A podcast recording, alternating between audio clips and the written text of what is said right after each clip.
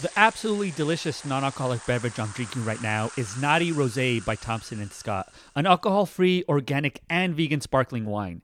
It has the classic rosé color, and when you smell it, you get a hint of freshly picked berries. The taste is a great mix of sweetness and acidity, and it is balanced by that perfect amount of bubbles you expect from a delicious champagne. I love Noughty Sparkling Chardonnay as it was the best non alcoholic sparkling wine I've tasted so far. And this dealcoholized rose doesn't disappoint and retains the rich flavor that you'd expect from a premium rose. It is the perfect drink to have when you're celebrating as well as when you're wanting to make the perfect mimosa. Hi, everyone. I'm Marco Salazar, and welcome to the For All Drinks podcast, your place for discovering delicious non alcoholic beer, wine, spirits, mocktails, and more for leading a fun, healthy, and inclusive lifestyle. On today's episode, we have Amanda Thomson, CEO and founder of B Corp certified Thomson and Scott. Thank you so much for joining us today. Amanda Thomson is the CEO and founder of B Corp certified Thomson and Scott. She was raised on a plant based, no sugar diet by her health conscious mother and always had a keen interest as to what was in her food.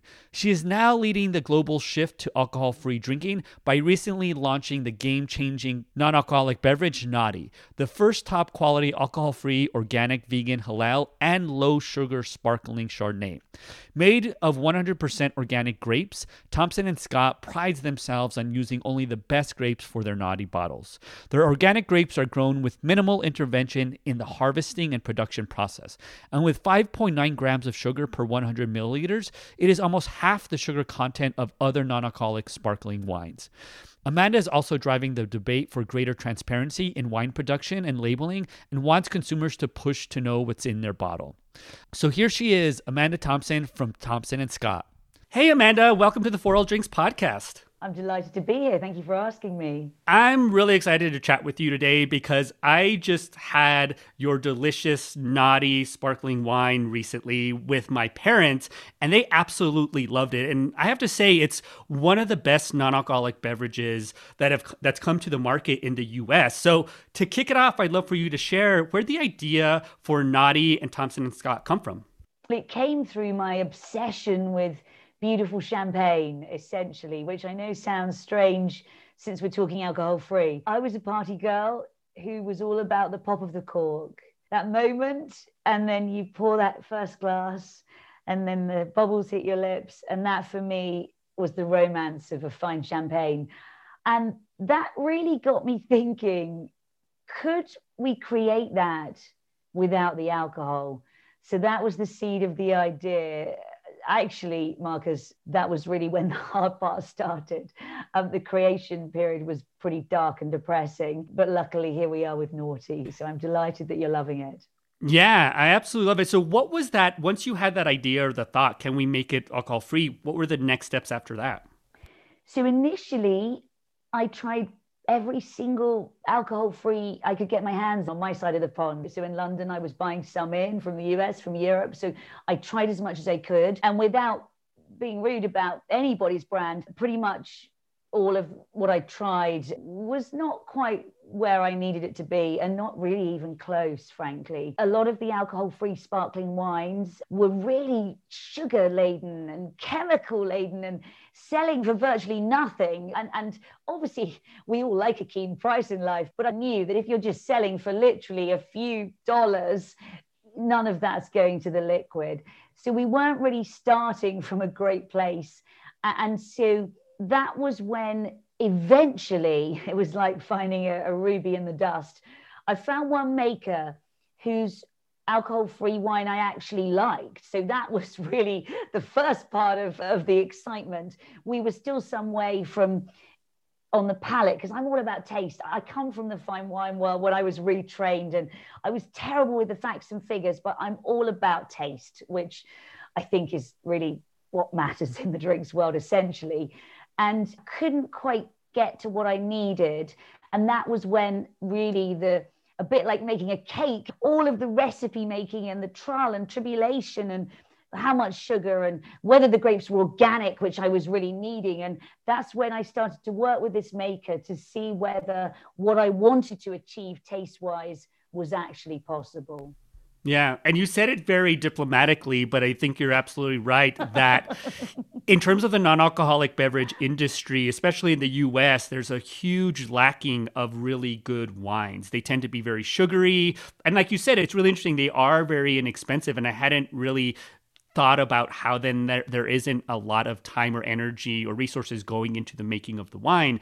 And it, it, they tend to be very flat or not very complex. And i think that's what was very different about about Noughty. And so when did you actually launch?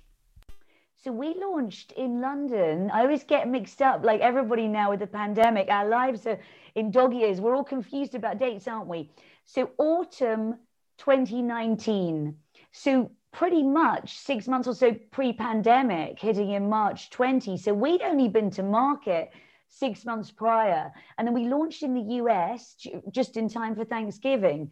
So i think it's been pretty much a meteoric rise. And, and, and i can only really marcus put that down to people like you spreading the word online during the pandemic we doubled down on our sort of online presence and thankfully that paid off. And we managed to get to the great and the good across the US pretty quickly because of online. And I remember doing your festival at the beginning of the year and meeting many sort of like-minded alcohol-free fans of good quality stuff and realizing that America really was a, an exciting opportunity for us. And, and so we then started to spend a lot more time focusing on networking and contacts there, albeit all online, which is very frustrating that I can't step on a plane. And then, really, that US side of the market has just been crazy. This week, I feel embarrassed to name drop, but I, I can't resist. We were on the cover of the New York Times Food. One of your most famous wine critics put us there. It's almost unbelievable. Yeah, but I think it's also a testament to you providing a product that's vastly different than what is currently on the market, meaning that it is just as good, if not better tasting than many of the champagnes and proseccos and sparkling wines on the market. I, as I mentioned, I just recently popped a, a bottle with my parents, and my dad couldn't stop licking his lips and, oh. and, and his oh. tongue because he was so surprised by how good it tasted. And can you share a little bit about what that experience is for someone who tastes a Noughty for the first time? I love that. Honestly, anytime I hear people like you saying wonderful things, I, I literally am touched uh, because that's all really that matters to me. The taste, I think everything else, the success for me can come from a perfect taste. I, I think my obsession with taste I guess is coming across here. So, so that's where I get excited. The organic grapes, it's not easy to really at the moment, sadly, find enough producers in enough countries working with organic grapes. And for me, from a sustainability perspective, from a, a purity perspective, that's the holy grail. And, and I was really focused on being 100% organic. And I know each country has different legislation around organics, actually. I know the US does, but Germany has very rigorous legislation. And so we wanted to be 100% organic. So initially, that makes things harder. So I guess nothing about the creation of Noughty was easy. And then you get into the way that the wine is de alcoholized, because I was really focused on being 100% alcohol free. So, not even trace. And you'll know from all of your discussions, uh, and there's a lot going on at the moment with, with trade associations, with governments, with legislators around the world about what no alcohol should actually mean. And of course, ABV. In the drinks business, we talk about ABV. Consumers have no idea, and, and nor should they need to. I think it's our job really to educate them. And for me, it needed to be a very simple proposition zero alcohol. That for me is a really clear, simple message. And when mixologists want to make low alcohol cocktails, fantastic, be my guest. But I want to start from a place of zero alcohol. And that was again where the extra challenge came because I think some people in the alcohol space know this, but alcohol brings weight. And you want some kind of weight in an alcohol free, and that's tricky. And so the beauty of the bubbles is they, they give you some degree of weight. You've got the organic grapes, which give you that purity, the freshness, the expression. As the sun ripened in, in La Mancha in Spain, southern Spain, so you've got the sun ripening, which we want to retain some of that kind of flavor. And then you mentioned about your father talking about him licking his lips. I love that because for me, with good champagne, it, it starts the saliva going. It, it, creates that sort of moment in your mouth where you think, what am I going to eat now? Where are we going for supper? I fancy a truffle risotto, something salty, something spicy. And that is what I also wanted to replicate with Noughty. So I'm really glad you said that about your father. That means that my, my job was done. And can you describe, would you say that it's dry, it's a little sweet? What is that? What, what's that flavor profile? Well, it was very interesting to see one of the American reviews talk about its sweetness. In fact, it's the driest out there, the driest out there in the alcohol free world by a long shot. We have 2.9 grams of sugar, and that's uh, usually less than half of other brands, and often by a long way. But for me, having less sugar isn't a case of literally we must have less sugar. I'm always looking for what I think is the perfect balance. And again, that takes me back to the world of fine wine. And for me, you only really need to think about balance anybody drinking drinks when it's off. So I'm looking for it to be a harmonious balance. And, and, I'm hoping that people feel like Noughty's achieved that, where you've got some acidity, but it's not too bracing. And of course, the way that alcohol free our wine is made, it's what's called vacuum distillation. And so, actually, you do need a little more sugar there than you might need in, for example, I can make a beautiful zero dosage, no added sugar champagne, and it's still going to be beautifully balanced. But with alcohol free, you need a little more sugar there to start with to help with the dealcoholization process. I hope I'm, I hope I'm not sounding too much like a science nerd at this point. No, so many people in the For All Drinks community love hearing all about this, and I love getting pretty geeky about this. I wouldn't describe Noughty as sweet. I would describe it more on the dry side. And the thing that's great about that is it's also the perfect sparkling wine for cocktail making. It, it, it's great for mimosas, and that dryness really adds to all the different types of potential cocktails you can make. Agreed. And I think for people who want it slightly sweeter, you've got that opportunity, haven't you, to add all manner of other things. And uh, yeah, so far, some of the cocktails that some of the mixologists out there on, in America in, in the UK have been making making it blow my mind actually really. I think it's so easy Noughty because I I sometimes think we need more of an education piece in the zero proof spirits world. I heard someone talking the other day about should they shot an alcohol free spirit? And I was like, yeah, probably not. But with Noughty, you can do the glass pour like champagne. You can go for your life with a super creative cocktail, exactly like you would a sparkling wine. So again, you've got that real simplicity, I think. And people can make a, a complex cocktail if they choose to, or just drink it like champagne. So I think on any bar list, you can have champagne cocktails or Noughty cocktails. Simple.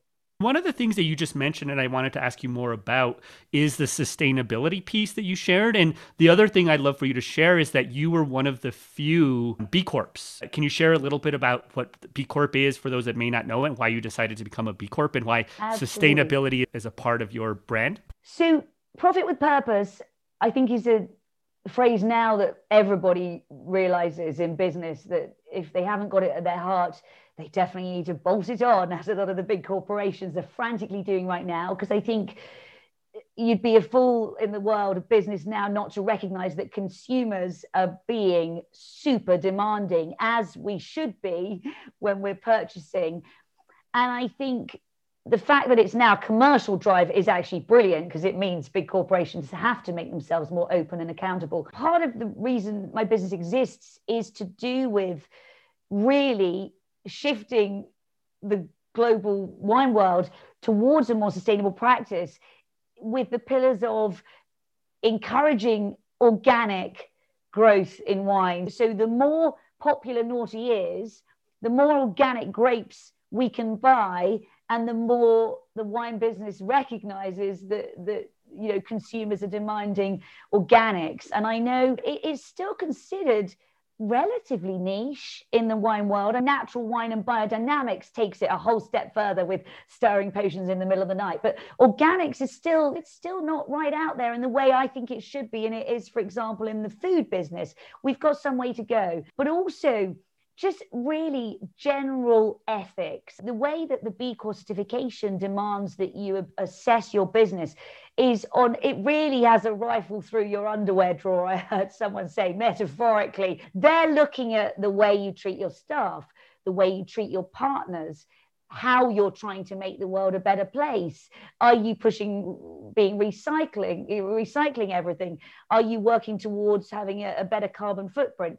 But those, I guess, are the more PR worthy ones. Where it really has a rummage is in even my shareholders' uh, articles and documents. We have to have a, a point about how we won't be driven purely by commercial purposes. So I think you're really putting your money where your mouth is there. You're saying that your bottom line will be driven as much by ethics as it will by the commercial market. So I think that's where it's proven out. Patagonia was one of the first sort of really famous brands to are you familiar with patagonia? Yeah um, yeah. yeah to really have the ceo of patagonia you know his when he said that those beautiful words some time back way ahead of the curve like don't buy us don't buy anything stop buying us i think that was really perfectly ahead of the zeitgeist. And we're all in that now, aren't we? Where we're turning our back on fast fashion and way ahead of the curve. And he was at Patagonia, we're a famous B Corp to just say this consumerist world we live in is is not actually working. And I think now we all realize that. And there's brands like mine who a couple of years, few years back, I would not have been the one to bet on. And now we're selling in over 25 countries. We're growing across the US and nobody's arguing. So I think from tiny seeds, hard work pays off and you can really do brilliant things while still hopefully retaining the sense of, of respecting the planet and people. Yeah, Absolutely. And yeah, I'm familiar with B Corps. We partner with them on my other company, Be Social Change. And I think you perfectly described what also encompasses this non-alcoholic beverage industry which is being much more intentional and mindful in terms of how we go about our lives and who we shop with. And for those of you that you may not know so b corp is a certification that businesses go through that abide by commit to abiding by certain social environmental organizational and business standards. And as you said patagonia um, seventh generation. All these brands are trying to use business as a force for good. And I appreciate that you are one of the first B Corps in this non alcoholic beverage industry because hopefully you then are also one of the brands that sets the standards. I know that there are brand, so many brands in the non alcoholic beverage space that are very intentional and mission driven, but the B Corp certification officially certifies it and gives you a way to measure your progress, which I think is really great. Yes, lovely. I'm, I'm very proud. Nobody's perfect, but I think it proves that you're trying to do the right thing all of the time. So, what do you have coming up? I know that you have another drink coming up. Can you share a little bit about that? Yeah, I can't wait for rose to hit the US. Just as delicious, um, still beautifully balanced, still brings the party without the alcohol. A little more on the berry side rather than the apple side. And uh, I got a sneaky suspicion you're all going to like it. I love it. I love rosé is actually my favorite to make uh, mimosas, so I'm super super excited about that. I'd love to learn a little bit more about you. So, what can you share a little bit about your background and your work experience, and then how that really led to the creation of Noughty and how it's impacting the growth of it now? Sure. So I grew up with a single mother in the 70s, and I I had a, a plant based diet. So I've been plant based all my life, which I think's not super common and it wasn't very fashionable then. It was quite hippie, actually. Uh, she had a tiny health food business. She used to deliver muesli on her bicycle. And if you think about the 70s, anyone who's listening who's a similar age, it it was really not this achingly cool thing. It did I come from the hippie movement. But of course, so much of what I guess she brought me up with in terms of beliefs about good eating is just really seen as the gold standard of normality and very fashionable now. So I think that was interesting that I guess I'd grown up with an entrepreneurial mother, but not a successfully wealthy one, but just the fact that she was doing it to put food on the table. And I think for anyone who's read the Gladwell book, The Tipping Point, she was way too early with her business almost. And this was pre Whole Foods. And my father was an immigrant. So he, my father's Pakistani, and he had come over five pounds in his pocket. And he was an immigrant who'd had to find his way in, in Hertfordshire, which in the UK, it was very white. I think he was the only brown person when he came over uh, in, in, the whole area. And he ended up there because he wanted to be a, to be a pilot. He wanted to train and get his pilot's license. But he remembers the stories of knocking on doors to find lodgings and, and struggling to, to find anywhere to live. When I got asked recently whether entrepreneurialism was in my blood, I, I guess I then revisited those touch points that I'd never really particularly thought about because my journey since then was very different. I spent all my early career as a broadcaster. So I worked for the BBC, I was in the arts, I was terrible at hard news because I've got big eyes, big smile, hand, lots of hand gestures, which is awful for hard news. So I ended up in the arts world. And of course, that was the fun space. I was a huge art obsessive and fashion and music. And stay with me, there's a link to all this champagne. That was how my relationship with champagne began at the Cannes Film Festival, the pop of the cork. And I really developed a love of fine champagne, but not when I was paying. Because, of course, in the art space back then, you'd get handed glasses, sometimes of really beautiful champagne. And that's really when the journey started. My romance and obsession with fine champagne led me to start thinking about sugar in wine, which got me onto chemicals, which got me onto transparency and labeling, there be it lack of this idea that in the wine business, there's not a literal ingredients list. And that really was the start of this whole crazy journey, which led me to leave my career behind, move to Paris, I studied I studied wine at Cordon Bleu, the first ever wine diploma. So I had two children and a husband, and we all up sticks to, to Paris, and it was quite a risk because it was all on a wing and a prayer. I remember putting the course on a credit card actually, so I was all in at that point.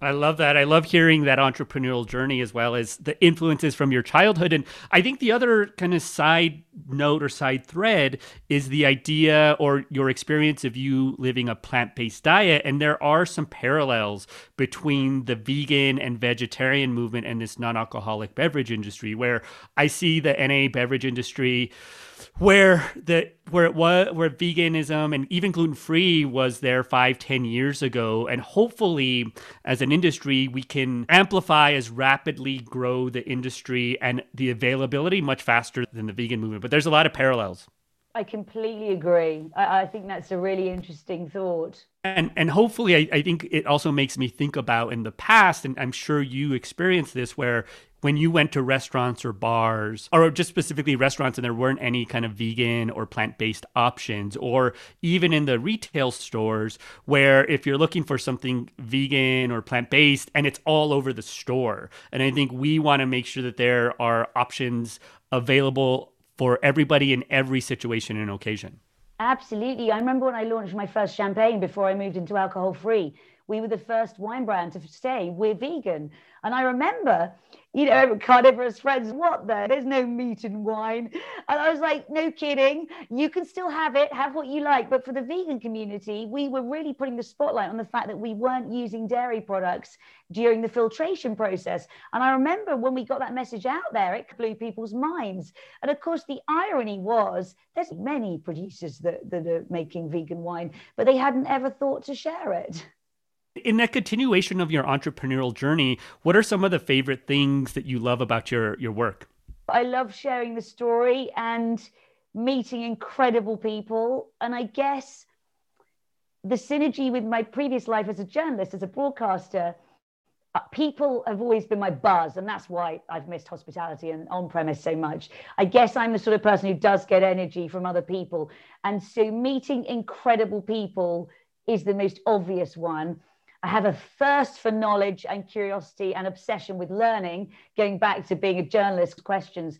And I think that is key for being an entrepreneur. I always say if you've got a discernible ego, you better check that at the door because I don't see any place for ego actually apart from when you're having to do your PR and, and really puff yourself up and and share the story. But in terms of the day to day sort of workings, you've got to check your ego at the door because you, a lot of the time you're going to know sweet FA about whatever you're having to really manage that day. So I guess there's never a dull moment, never. And I think people who haven't ever started a business from a blank sheet of paper I don't think they will ever realize the entrepreneurial. It's one thing, and actually, it's another. And, and I guess to use a New York term, it's 95% hustle.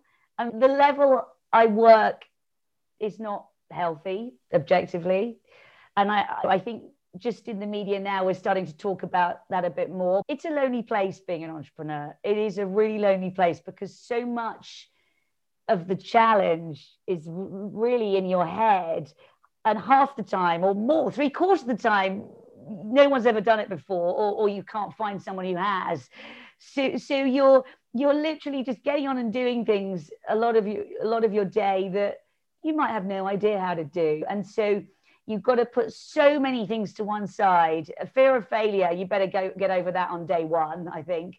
And so I, I share all of this to say I always recommend if anyone asks me about the journey, please, entrepreneurs, love what you're about to do. Because if you're not obsessed with it in an arguably slightly unhealthy way, I don't think it'll work actually. And I think chasing the success and money is a mistake. And I remember yeah. actually my father, who I think he'd be delighted to hear this because I don't think I've ever in my life quoted his wisdom. I'm going to publicly now. I remember really early in my life, uh, I had a quite a peripatetic childhood. I think I mentioned, and I think it was actually quite informative with hindsight. But my mother was a single mother. We didn't have money. My parents split, and then my father had a little money. So I used to mix between two worlds, which was very useful journalistically. And I think it's been a useful life lesson now. You sit me down with anyone, and I can have a good old chat with them. I don't care, you know, how important or, not important anybody is. And I think the don't chase the money thing, I, I really believe in. I think that, that you've got to chase the success and the journey having some sort of plan. I do believe in that, but I think chasing money is a mistake. And I remember my father saying when I was very young, he said, if ever there's an, an, awkward moment in a restaurant or no one wants to pay the bill, even if you can't really afford it, I remember him saying, just quietly pay the bill. Things come around, karma. And I'm not religious, but I do believe in karma. And I just think you have a conversation with somebody. If you're kind, you get along, they'll remember you. So I think all of that has now come together for me in terms of, I guess, my recommendations for entrepreneurialism. Be nice. Yeah. You better be nice because if you're not nice, it's going to come right back at you. Absolutely. I think there are some very great nuggets of wisdom. One, loving the journey and the process and not necessarily about that end destination because the success and money and those kind of things can be artificial and very externally driven and you might lose steam. I think the other side is that I think from my own perspective there's an unhealthy obsession with certain things and part of the challenge of an entrepreneur is balancing that out. I think coming full circle is that what's great about what you're creating in all these non-alcoholic beverages is that it allows for you i think i know a lot of people and myself included that would relax with alcohol and even link sometimes alcohol to creativity. And being able to have these options available as substitutes allows you to as Bill Shufelt from Athletic, it's a great life hack where you can still drink and and you're going to be uh, you're not going to wake up with a hangover and you'll wake up in a much healthier way to continue the entrepreneurial path. 100%. I think that freshness in the morning is just so special. I, I, none of us, any anyone who has drunk before, even a few glasses on the wrong night, we can all just think, can't we? Feel that pain of a hangover. Who wants to lose a day's life to that? Because you lose a whole day each time, don't you? Yeah, absolutely. There's a quote drinking is borrowing happiness from the next day. um, That's a really, really interesting quote and completely pertinent. So as we're wrapping up, where do you see Noughty and Thomson and Scott going in the next three to five years?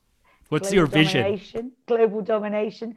I'm fiercely ambitious. I didn't mention that. So even though I mentioned about trying to make sure you're not chasing the money and the success, I do believe a, an overarching goal is important. And I certainly have one. Absolutely. I'm obsessed with Noughty being the alternative champagne everywhere. So you say champagne or Noughty, boom.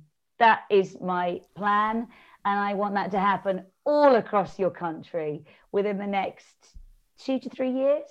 You remind me of another quote about as an entrepreneur, chasing success and even chasing money, but recognizing that money can be used to change things versus buy 100%. things. And that's changing things in your life, in your community's life, in people's lives, and on a global level. So I, I love this global domination mindset because the ripple effects of how it'll positively impact people around the world, it, it, it very much aligns with kind of the social impact orientation of B Corp and everything you've described and making a difference afterwards. Because, of course, as soon as I do have money, there are so many wonderful things I can do to help bring on the next generation. And, and, and I'm just really desperate to see a much more inclusive, diverse drinks world because we all know how it's definitely been dominated by older white men for way too long.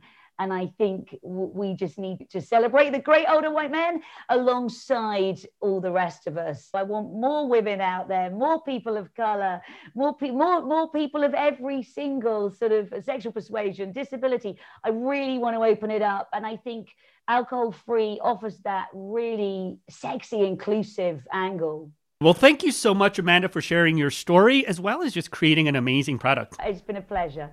Thank you so much for joining us today, and I hope you were inspired by Amanda's story and all the amazing innovation and work that she's putting in to making the best non alcoholic wines in the world.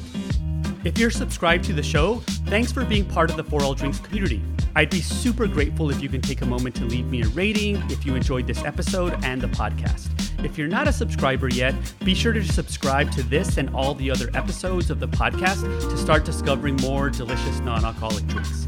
Lastly, visit foralldrinks.com for show notes to this episode and sign up for our newsletter to get the latest non alcoholic beverage news, special giveaways, discounts, and more. Here's to drinking healthy, inclusively, and different.